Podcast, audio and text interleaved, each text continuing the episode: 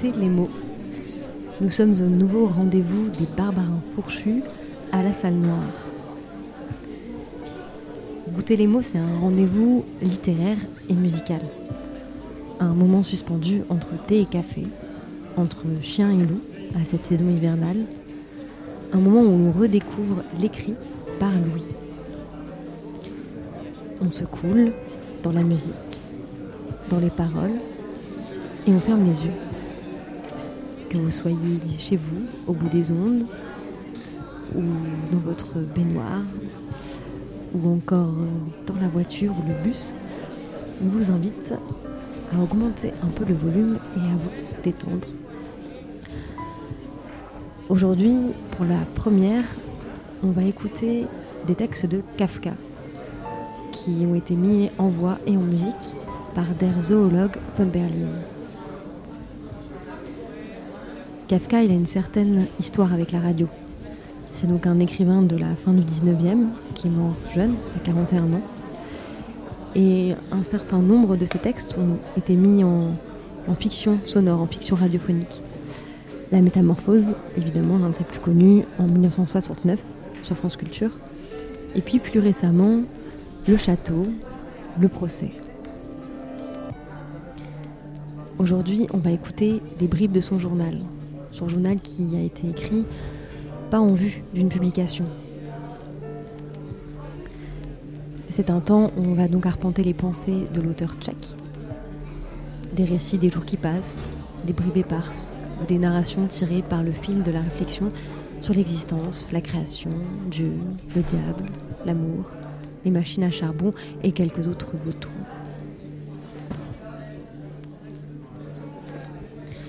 « 2024, c'est le centenaire de la mort de Kafka. Autour de nous, la salle se remplit. La salle noire, comme son nom l'indique, elle est noire. Les lumières sont encore allumées, mais les guirlandes rouges amènent une ambiance tamisée.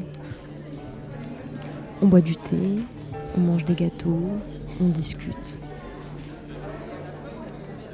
Il n'y a pas vraiment de scène mais une table où plusieurs objets sont posés éparses fait la scénographie. Il y a une souris qui tient ce qu'on peut imaginer être un micro, mais qui finalement, en se rapprochant, est une lampe. Une lampe à l'ampoule rose. À côté, à gauche, il y a une pile de livres. Ça, c'est les écrits de Kafka. On peut lire Der Schloss, le château, et puis bien sûr le journal, la métamorphose, le procès et le château en français. Encore plus à gauche de cette pile de livres, on voit un gorille. C'est la silhouette qui appelle le plus le regard. King Kong. Il est assis, prêt à marcher. À ses côtés, il y a une petite clochette en fer. Plus à gauche encore, un verre d'eau, un verre d'eau à pied, rempli. Et puis on aperçoit un hapeau en forme d'oiseau. Il est en plastique rouge. Derrière le hapeau, quelques pierres sont déposées comme des gris-gris.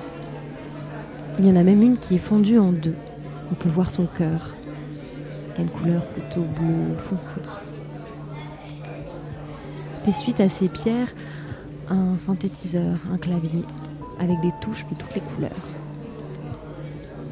En continuant sur le bureau, on aperçoit un bracelet, un bracelet de cheville qui vient du Rajasthan, un bracelet indien, avec multiples petites clochettes. Et puis,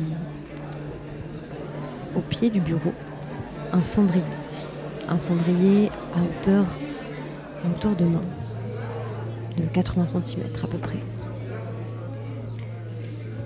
et enfin de chaque côté, les enceintes. Sur les enceintes, des vieilles radios.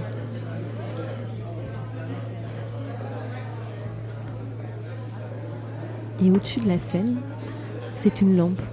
Une longue, longue, longue lampe noire, comme une lampe de cuisine, avec un caractère un peu industriel. Les gens discutent, comme à une terrasse de café.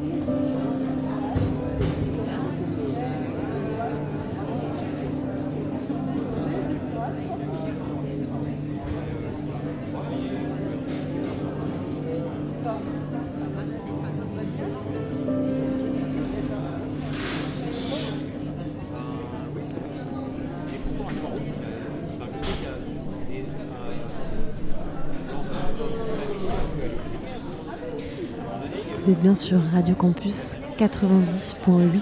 Nous sommes en direct de la salle noire à l'événement Goûter les mots organisé par les Barbarins Fourchus. Goûter les mots, c'est donc ce nouveau rendez-vous littéraire et musical. La salle se remplit, comme vous pouvez l'entendre. Il y a des jeunes, des moins jeunes, des très jeunes.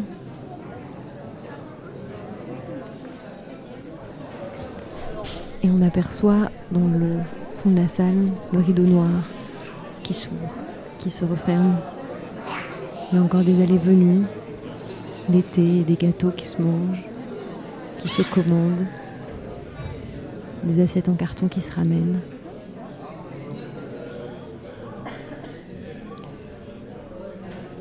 La salle noire est pour le moment encore une place publique où chacun cherche un siège, cherche un banc.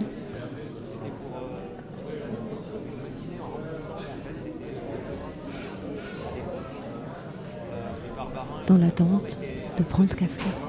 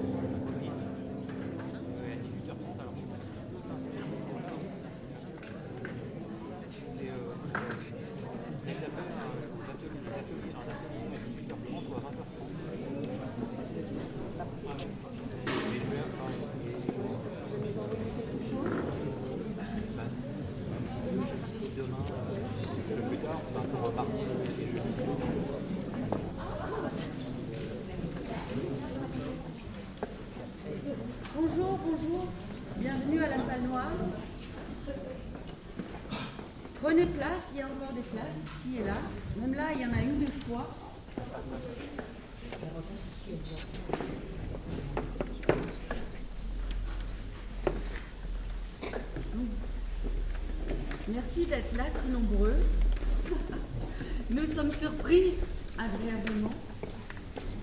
Pour ce premier rendez-vous Goûter les mots que les barbarins ont inventé, imaginé des après-midi de lecture accompagnés de musique et dans le cadre évi- évidemment de la salle noire et l'accueil qui règne. Cette fois, vous avez bien vu, petit gâteau, petit café, etc. Et cet après-midi, c'est notre groupe d'Azzolo von Berlin qui inaugure cela avec une lecture de textes de Kafka, des textes que nous avons choisis principalement de son journal, qui contiennent des notes des jours qui passent, du quotidien de Kafka, si on peut parler de quotidien, des textes de ses réflexions et de ses chutes et rechutes. Entrez donc Voilà. Le journal contient aussi, je ne sais pas, sans doute il y en a qui l'ont lu aussi parmi vous, des, des passages de textes à venir, ses tourments, ses réflexions. Et puis nous avons ajouté à cela certains textes qui ont été publiés de façon posthume et un court extrait du château. Voilà, donc là vous savez tout. Aussi, Radio Campus, vous aurez vu, sont, sont installés là-bas, nous accompagnent pour ce- cette première euh, goûter les mots et ils rediffusent en direct. Donc tout ce que vous dites là, ça passe dans les ondes. Sur euh, 90.8. Ce soir, ils sont avec nous à la radio. La librairie Antigone aussi est là-bas. Et elle nous accompagne avec ses, livres qu'elle a choisis accordés à la thématique. Et juste quelques mots encore sur la lecture. C'est un début de travail que nous faisons avec Bertolo sur l'œuvre de, Kafka, qui se traduit donc ici par une lecture. Et plus simplement, vous allez entendre aussi quelques textes en allemand, mais tout ce qui est dit en allemand est aussi dit en français. Donc vous ne ratez rien. Euh, l'idée était de faire un trajet dans les pensées de Kafka sans s'interrompre, un flux, accompagné, guidé par la musique, un trajet composé donc de bribes éparses qui produisent des sauts d'une chose à l'autre, a priori.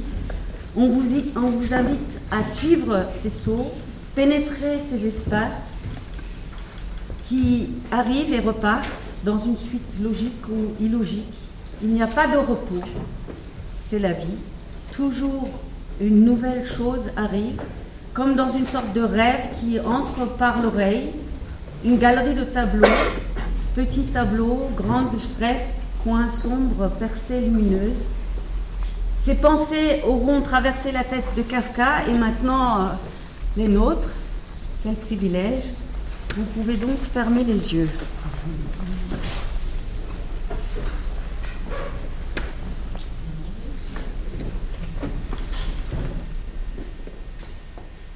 Alles, was in dieser Stadt an Sagen und Liedern entstanden ist, ist erfüllt von der Sehnsucht nach einem prophezeiten Tag, an welchem die Stadt von einer Riesenfaust in fünf kurz aufeinanderfolgenden Schlägen zerschmettert wird. Deshalb hat auch die Stadt die Faust im Wappen.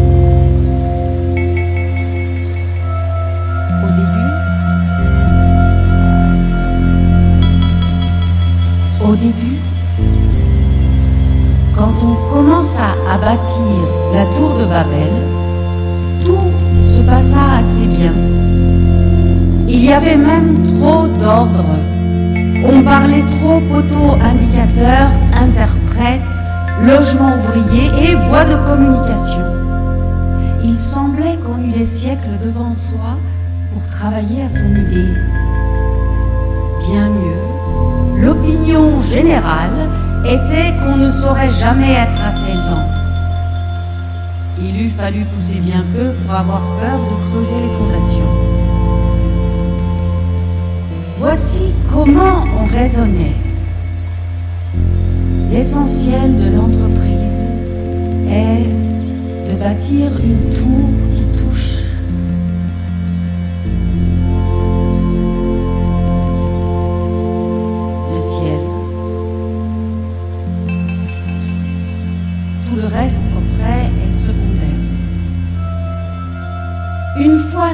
dans sa grandeur, l'idée ne peut plus disparaître. Tant qu'il y aura des hommes, il y aura le désir. Le désir ardent d'achever la construction de la tour. Or, à cet égard, l'avenir ne doit préoccuper personne. La science humaine s'accroît, l'architecture a fait et fera des progrès, un travail qui demande un an à notre époque pourra peut-être, dans un siècle, être accompli dans six mois et mieux et plus durablement. Pourquoi donc donner aujourd'hui jusqu'à la limite de ses forces? Cela n'aurait de sens que si l'on pouvait espérer bâtir la tour dans le temps d'une génération. Il ne fallait pas compter là-dessus. Il était beaucoup plus logique d'imaginer tout au contraire que la génération suivante, en possession d'un savoir plus complet, jugerait mal le travail fait, abattrait l'ouvrage des devanciers et recommencerait sur de nouveaux frais. De telles idées paralysaient les forces. Et plus que la tour, on s'inquiéta de construire la cité ouvrière. Chaque nation voulait le plus beau quartier. Il en naissait des querelles qui finissaient dans le sang.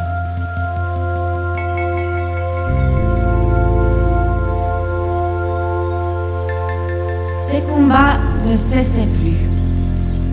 Ils fournirent au chef un nouvel argument pour prouver que, faute d'union, la tour ne pouvait être bâtie que très lentement et de préférence une fois la paix conclue. mais on n'employait pas tout le temps à se battre. Entre deux guerres, on travaillait à l'embellissement de la cité, ce qui provoquait d'ailleurs de nouvelles jalousies, d'où sortaient de nouveaux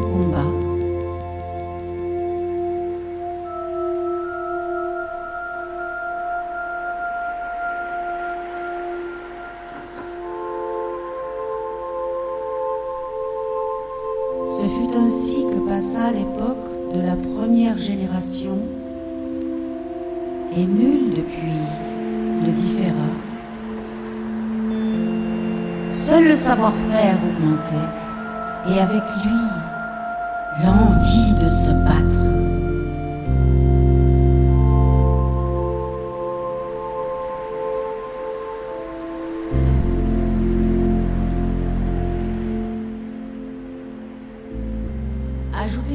deuxième ou troisième génération ont reconnu l'inanité de bâtir une tour qui toucha le ciel. Mais trop de liens s'étaient créés à ce moment pour qu'on abandonnât la ville. Tout ce qui, dans cette ville, est né de chants et de légendes, plein de la nostalgie d'un jour prophétisé, où elle sera pulvérisée par les cinq coups d'un gigantesque poing, cinq coups qui se suivront de.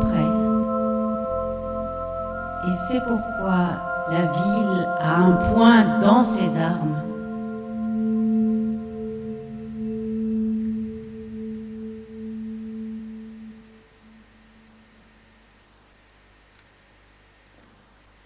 juin 1912. Jeudi, fête Dieu. Comment deux chevaux en train de courir, dont l'un baisse la tête séparément, la met en dehors de la course, la ramène à lui et la secoue de toute sa crinière, puis la redresse et, apparemment remis, reprend maintenant seulement la course qu'en fait, Il n'avait pas interrompu.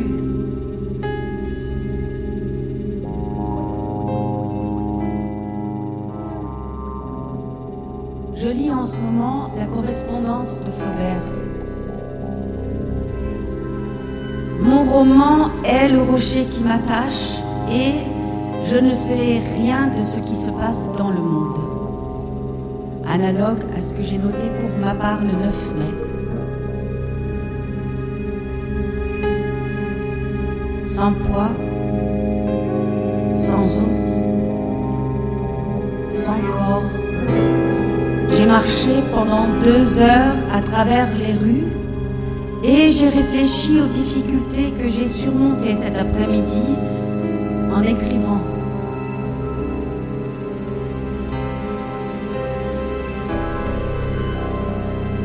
« 7 juin.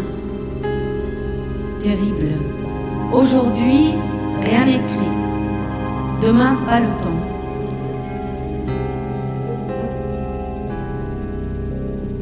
Lundi 6 juillet. Un peu commencé. Je suis un peu endormie. Abandonnée aussi parmi ces gens complètement étrangers.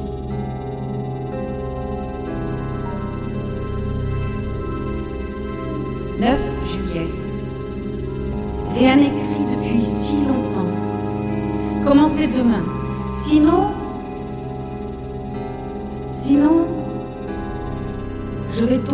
Une insatisfaction que rien ne pourra empêcher de s'étendre.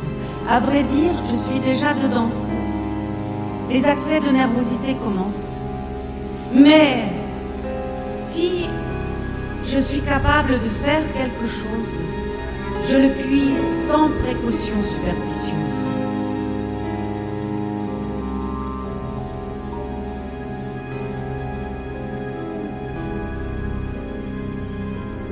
Du diable. Si nous sommes possédés du diable, il n'est pas possible qu'il soit seul, car alors sur terre tout au moins, nous vivrions en paix, comme avec Dieu, dans l'unité, sans réflexion, sans contradiction, toujours sûr de celui qui est derrière nous son visage ne nous effrayerait pas, puisque, en créature diabolique quelque peu sensible à ce spectacle, nous serions assez intelligents pour sacrifier une main qui nous servirait à cacher son visage. Si nous étions possédés par un seul diable, ayant sur l'ensemble de notre nature une vue sereine, que rien ne viendrait trouver, et une liberté de décision instantanée, ce diable aurait aussi une force suffisante pour nous tenir et même nous agiter durant toute une vie humaine si haut au-dessus de l'Esprit de Dieu qui est en nous que nous n'aurions pas même la possibilité de nous faire la moindre idée de cet esprit et que par conséquent nous ne serions pas inquiétés non plus de ce côté-là.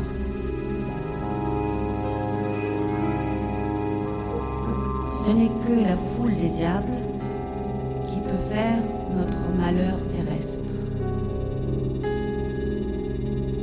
Pourquoi ne s'extermine-t-il pas en en laissant subsister un? Ou pourquoi ne se soumettent-ils pas à un seul diable Ces deux possibilités iraient dans le sens du principe diabolique qui consiste à nous tromper aussi parfaitement que possible. À quoi donc sert, tant que l'unité manque, la sollicitude tatillonne que tous les diables ont pour nous?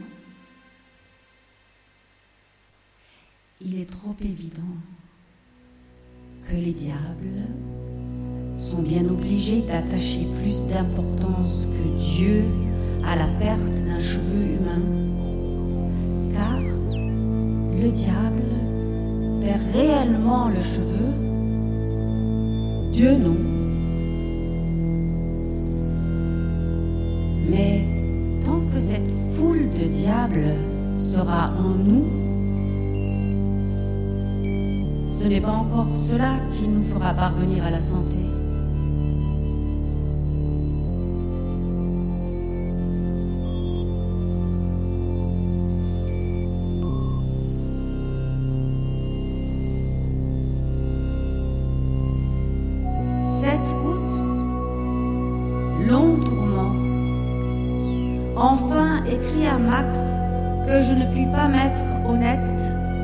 Morceaux qui restent, que je ne veux pas me forcer et qu'en conséquence, je ne publierai pas le livre.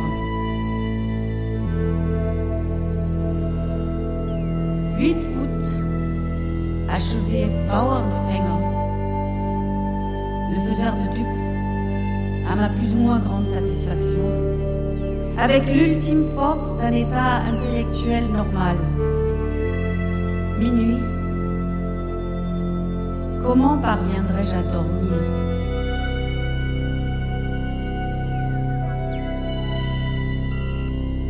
9 août, la nuit agitée. 10 août, rien écrit. Je suis allé à l'usine et j'ai respiré du gaz pendant deux heures dans la l'énergie du contremaître et du chauffeur devant le moteur qui, pour une raison impénétrable, ne voulait pas se mettre en marche. Lamentable usine.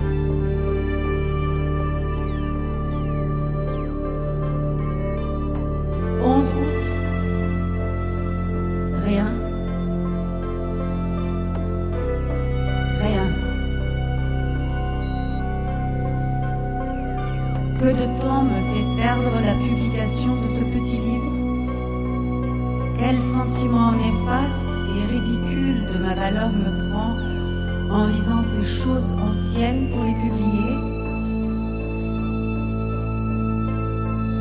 Cela seul me retient d'écrire.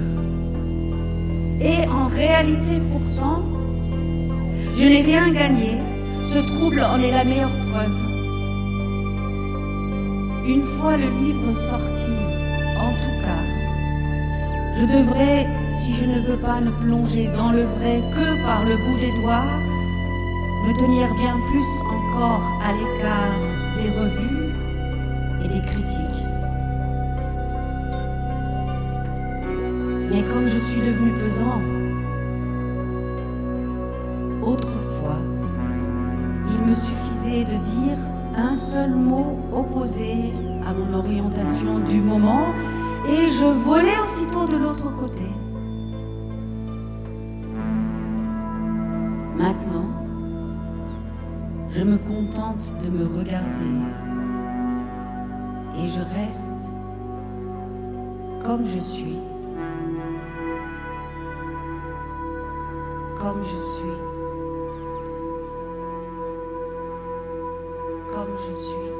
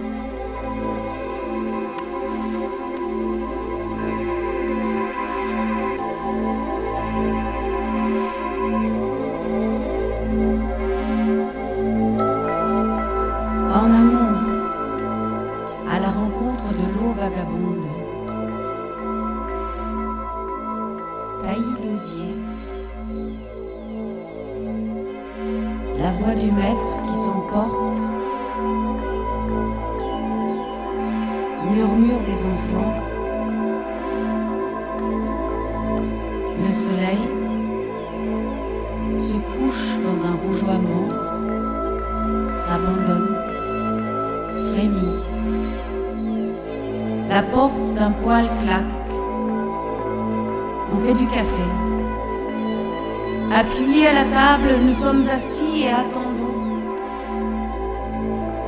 De minces arbustes sur un côté du chemin. Que veux-tu de plus? Nous sortons des tombeaux et nous voulons aussi parcourir le monde. Nous n'avons pas de plan précis.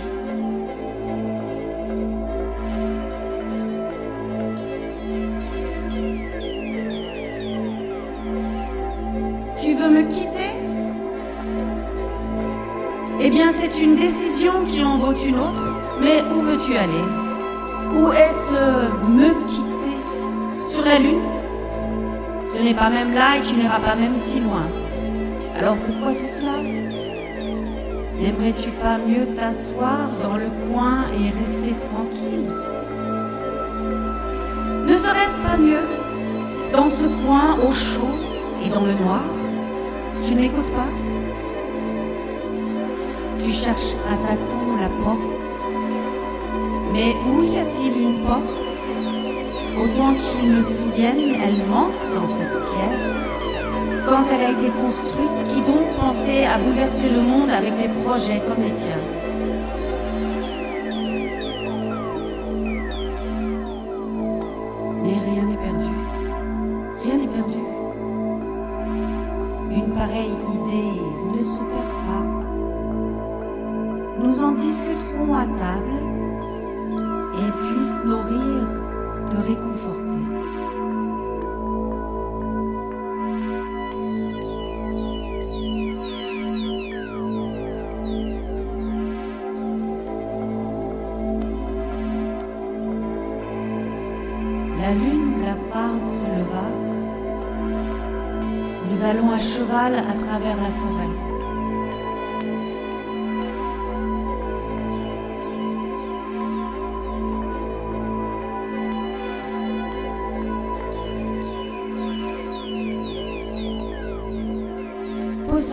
Se lassa de ses océans. Le trident lui tomba des mains. Il était assis sans un mouvement sur la côte rocheuse et une mouette engourdie par sa présence traçait autour de sa tête des cercles hésitants.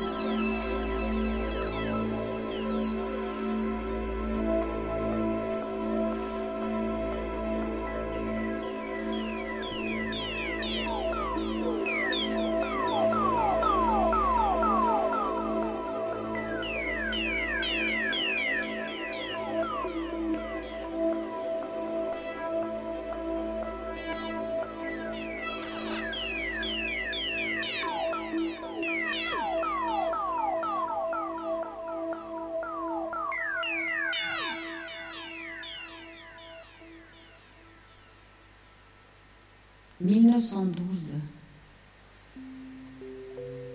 Lundi 5 février. Fatigué au point d'abandonner la lecture de Dichtung und Wahrheit, Poésie et vérité de Goethe, je suis dur au dehors, froid au dedans. Quand j'arrivais aujourd'hui chez le docteur Fleischmann, j'eus l'impression, bien que la rencontre se fît avec une lenteur délibérée, nous nous heurtions comme des balles qu'on se renvoie de l'un à l'autre et qui se perdent parce qu'elles sont elles-mêmes incapables de se diriger. Je lui demandais s'il était fatigué. Il n'était pas fatigué. Pourquoi posais-je cette question? Moi, je suis fatigué, dis-je, et je m'assis.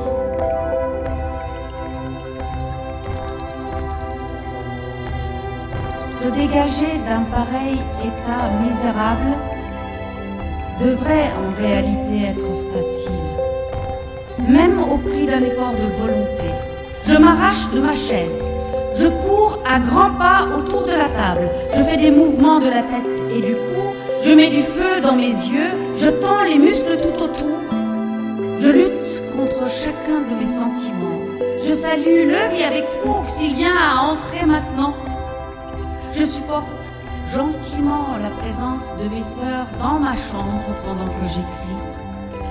Je bois à large trait tout ce qui se dit du côté de Max, malgré la souffrance et la contention.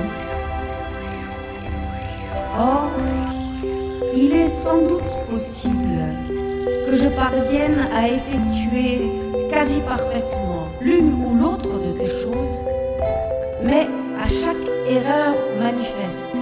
Et elles ne peuvent manquer de se produire, tout cela, facile ou difficile, va s'arrêter. Et je devrais faire demi-tour et revenir à mon point de départ.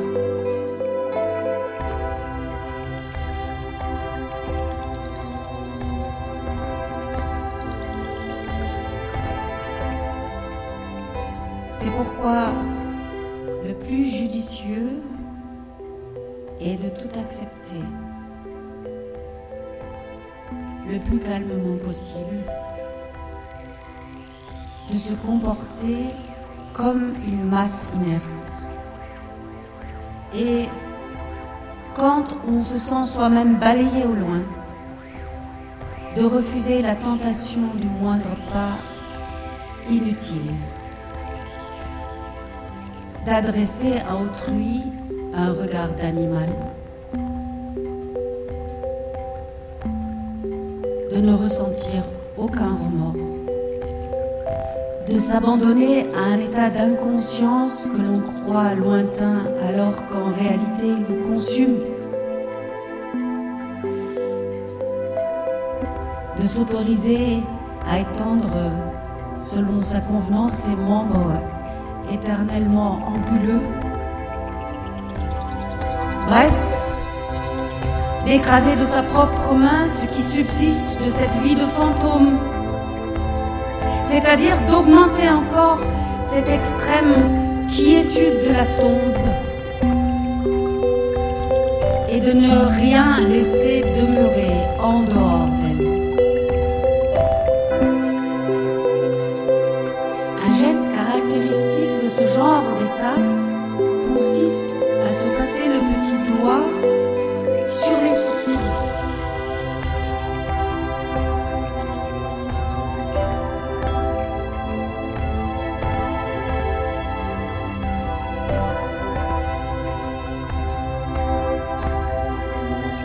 évanouissement hier au café City où j'étais avec Levi.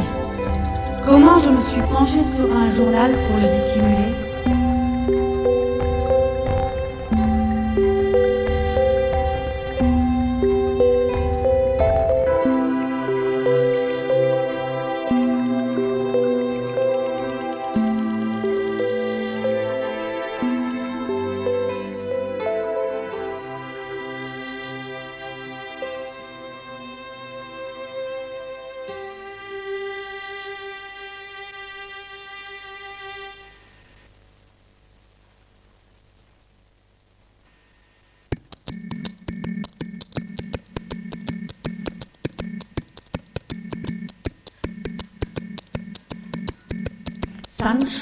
Panza, der sich übrigens dessen nie gerühmt hat, gelang es im Laufe der Jahre durch Beistellung einer Menge Ritter- und Räuberromane, die den Abend- und Nachtstunden seinem Teufel, dem er später den Namen Don Quixote gab, derart von sich abzulenken, dass dieser dann haltlos die verrücktesten Taten aufführte, die aber mangels eines vorbestimmten Gegenstandes, der eben Sancho Panza hätte sein sollen, niemandem schadeten.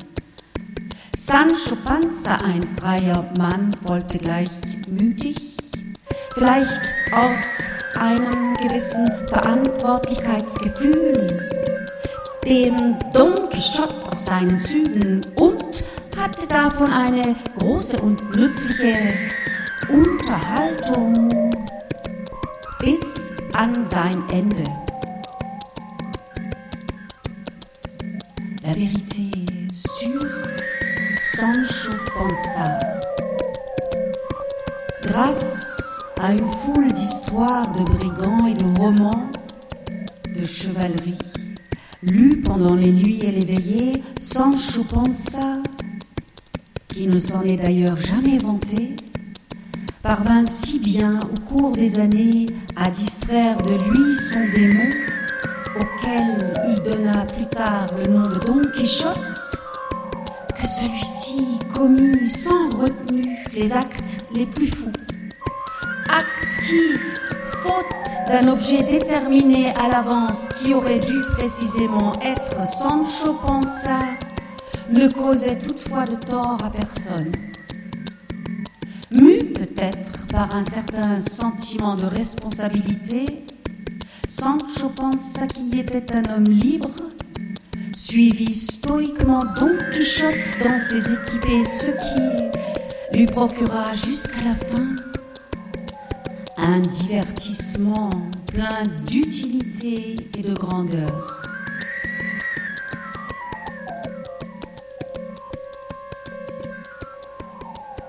de bonheur au lit.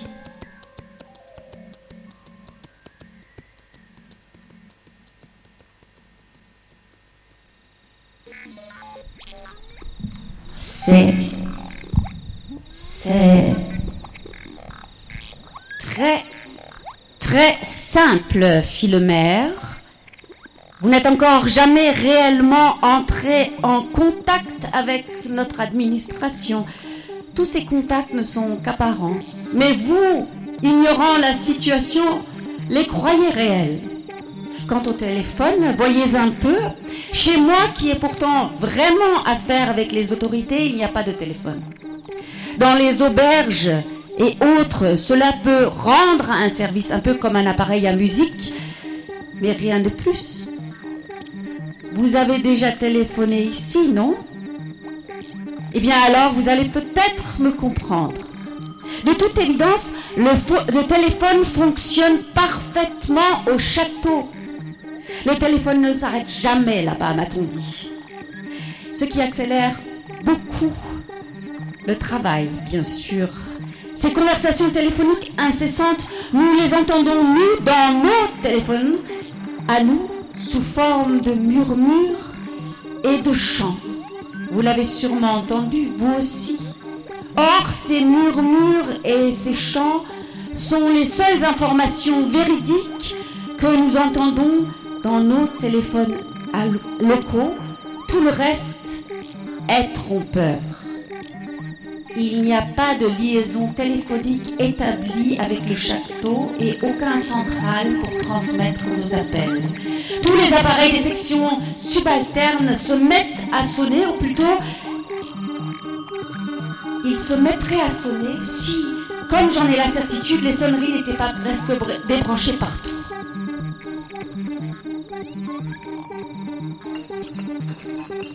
Mais de temps à autre, un fonctionnaire accablé de fatigue éprouve le besoin de se distraire un peu, surtout le soir et la nuit. Et il branche la sonnerie, alors nous obtenons une réponse. Mais bien sûr, c'est une pure plaisanterie. On le comprend fort bien d'ailleurs. Qui peut prétendre au droit de faire intrusion avec ses petits soucis domestiques au milieu de travaux, très importants et menés à une cadence folle Comment même un étranger peut-il croire que lorsqu'il appelle par exemple Sordini, c'est vraiment Sordini qui lui répond Cela me dépasse. C'est sans doute plutôt un petit archiviste d'une autre section et inversement, il peut bien sûr arriver qu'à une heure privilégiée, en appelant ce petit archiviste, on tombe sur Sordini lui-même. Mais alors, il vaut mieux s'éloigner à toute vitesse du téléphone avant d'entendre le moindre son.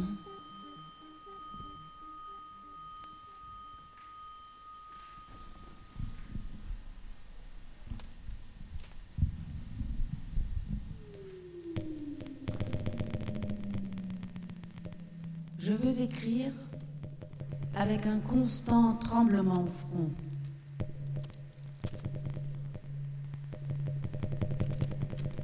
Assis dans ma chambre, je suis dans le quartier général du bruit de tout l'appartement.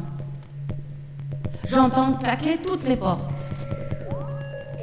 Leur bruit m'épargne seulement d'entendre les pas des gens qui courent de l'une à l'autre. Car même la porte du fourneau que l'on referme, je l'entends. Mon père enfonce les portes de ma chambre et la traverse en laissant traîner derrière lui sa robe de chambre. Dans la pièce voisine, on racle les cendres du poêle. Vali demande en criant à travers l'entrée, comme dans une rue parisienne, si l'on a brossé le chapeau de notre père et un rempli de bonnes intentions envers moi, augmente le criaillement de la voix qui lui répond. On soulève le loquet de la porte d'entrée qui fait un bruit comme sorti d'un coup catarreux, puis continue à s'ouvrir avec le bref chant d'une voix féminine pour finalement se refermer sous une pression sourde et virile que l'oreille enregistre comme un total manque d'égard. Notre père est sorti. À présent va commencer un bruit plus délicat, plus diffus, plus désespérant, dirigé par le gazouillis des deux canaries. Il y a longtemps, j'y repense d'un coup en entendant les canaries, je m'étais demandé si je ne ferais pas bien d'entrebâiller un tout petit peu ma porte, de me glisser tel un serpent dans la pièce voisine et là sur le sol, d'implorer mes sœurs et leurs gouvernantes de faire silence.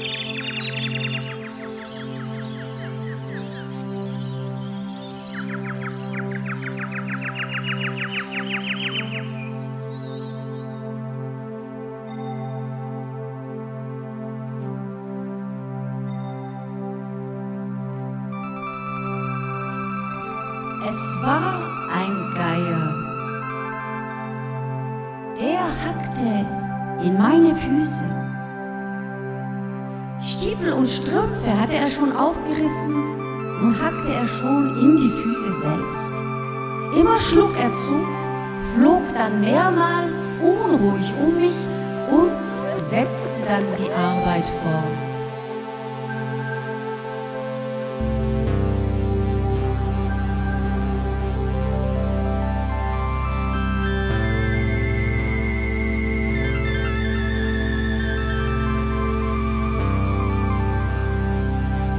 kam ein Herr vorüber,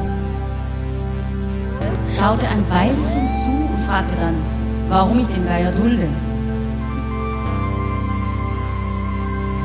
Ich bin ja wehrlos, sagte ich. Er kam und fing zu hacken an. Da wollte ich ihn natürlich forttreiben, versuchte ihn sogar zu würgen, aber ein solches Tier hat große Kräfte. Auch wollte er mir schon ins Gesicht springen. Da opfere ich lieber meine Füße. Jetzt sind sie schon fast zerrissen.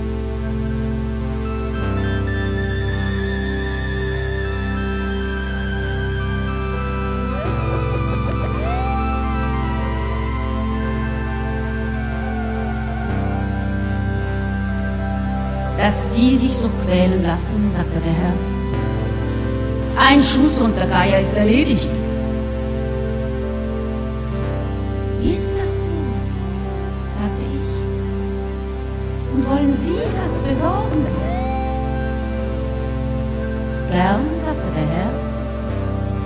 Muss nur nach Hause gehen und mein Gewehr holen. Können Sie noch eine halbe Stunde warten?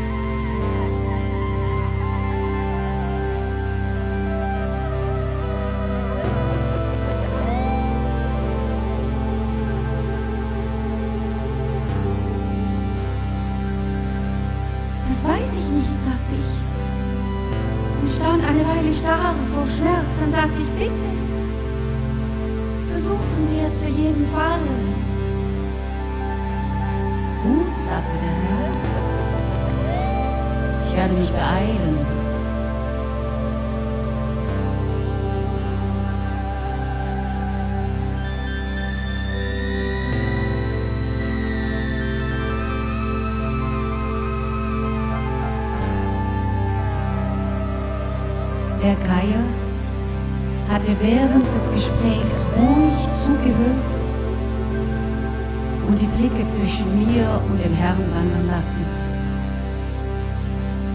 Jetzt sah ich, dass er alles verstanden hatte. Er flog auf, weit beugte er sich zurück, um genügend Schwung zu bekommen und stieß dann wie ein Speerwerfer den Schnabel durch meinen Mund tief in mich.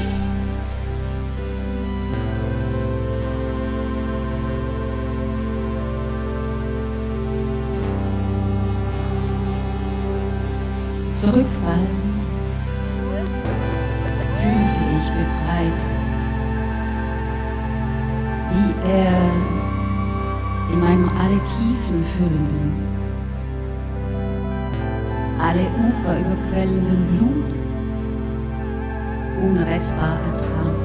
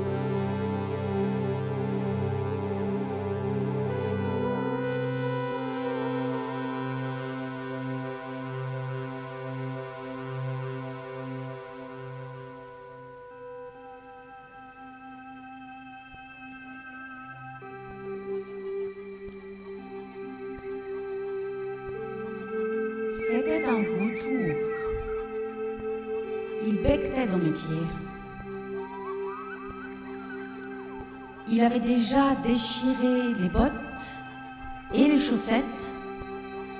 À présent, il becquetait déjà à même les pieds. Il frappait sans cesse, volait ensuite à plusieurs reprises autour de moi, agité, puis continuait son travail. Un homme passa, regarda un moment et finit par me demander pourquoi je tolérais le vautour. Mais je suis sans défense, lui dis-je. Il est venu et a commencé à becqueter. Bien sûr, j'ai voulu le chasser, j'ai même essayé de l'étrangler. Mais un animal comme lui a beaucoup de force. Il a même voulu me sauter au visage, alors j'ai préféré sacrifier mes pieds. Mais à présent, ils sont déjà presque en morceaux. Comment pouvez-vous vous laisser torturer ainsi? Dit l'homme. Un coup de fusil et c'en est fini du vautour. Est-ce vrai? demandai-je. Pouvez-vous vous en charger? Volontiers, dit l'homme. Il faut juste que j'aille à la maison pour aller chercher mon fusil. Pouvez-vous encore attendre une demi-heure? Je ne sais pas, dis-je en restant un moment immobilisé par la douleur, puis, s'il vous plaît, essayez en tout cas. Bien, dit l'homme, je vais me dépêcher. Pendant que nous parlions, le vautour avait écouté calmement en faisant balancer son regard entre lui et moi. Alors, je vis qu'il avait tout compris de ce que nous avions dit. Et il s'envola, se pencha en arrière pour prendre suffisamment d'élan, et tel un lanceur de javelot, enfonça son bec dans ma bouche, profondément en moi.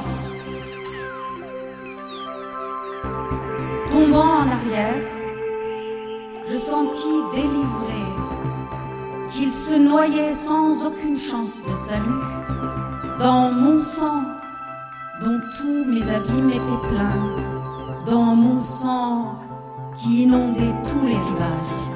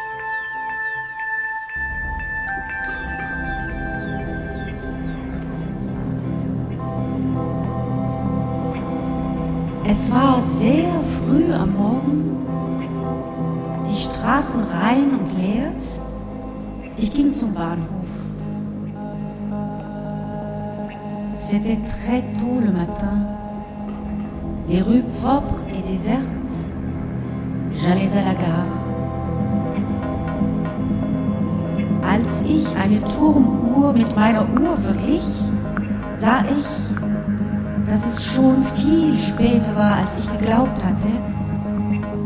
Ich musste mich sehr beeilen.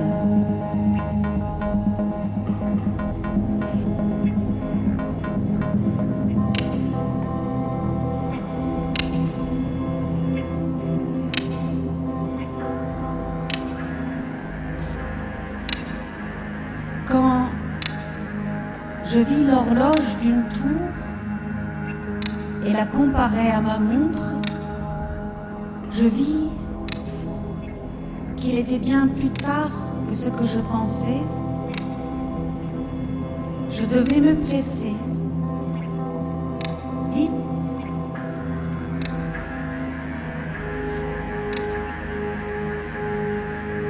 Der Schrecken über diese Entdeckung ließ mich im Weg unsicher werden. Ich musste mich sehr beeilen.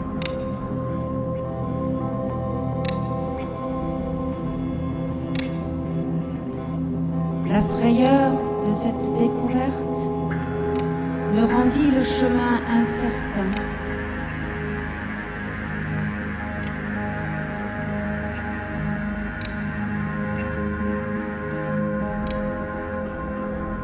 Je ne connaissais pas encore très bien cette ville. Heureusement, heureusement, glücklicherweise war ein Schutzmann in der Nähe. Ich lief zu ihm und fragte ihn atemlos nach dem Weg. Er lächelte und sagte, von mir willst du den Weg erfahren? Ja, sagte ich, da ich ihn selbst nicht finden kann. Gib's auf. Gib's auf, und wandte sich mit einem großen Schwunge ab, so wie Leute, die mit ihrem Lachen allein sein wollen. Heureusement, un agent était non loin. Je courais vers lui et lui demandais à bout de souffle le chemin. Il sourit et dit De moi, tu veux connaître le chemin Oui, dis-je, puisque je ne peux pas le trouver moi-même. Abandonne. Abandonne, dit-il, et se détourna avec un grand mouvement, comme font les gens qui, avec leur rire, veulent être seuls.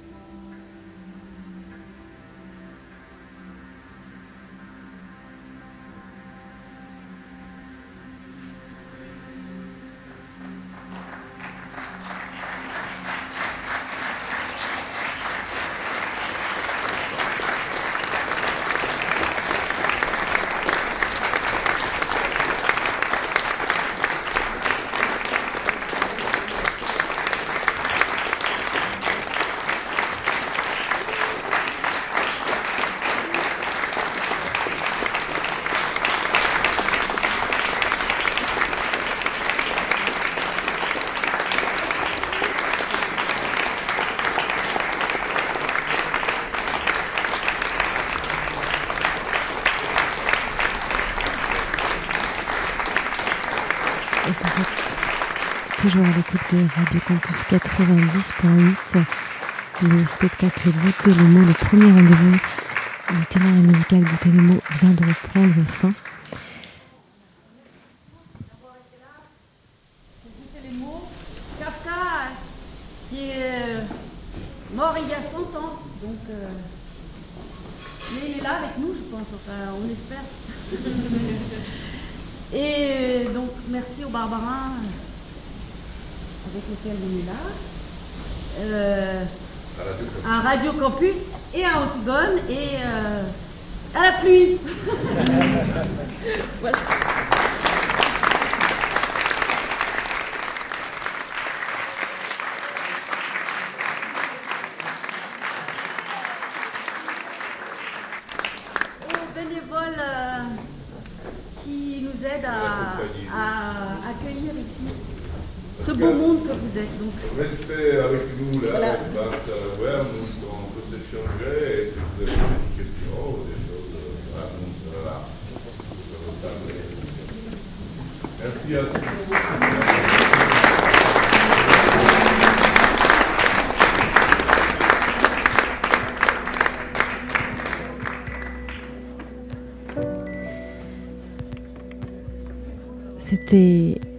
premier rendez-vous Goûter les mots avec der zoologue von Berlin.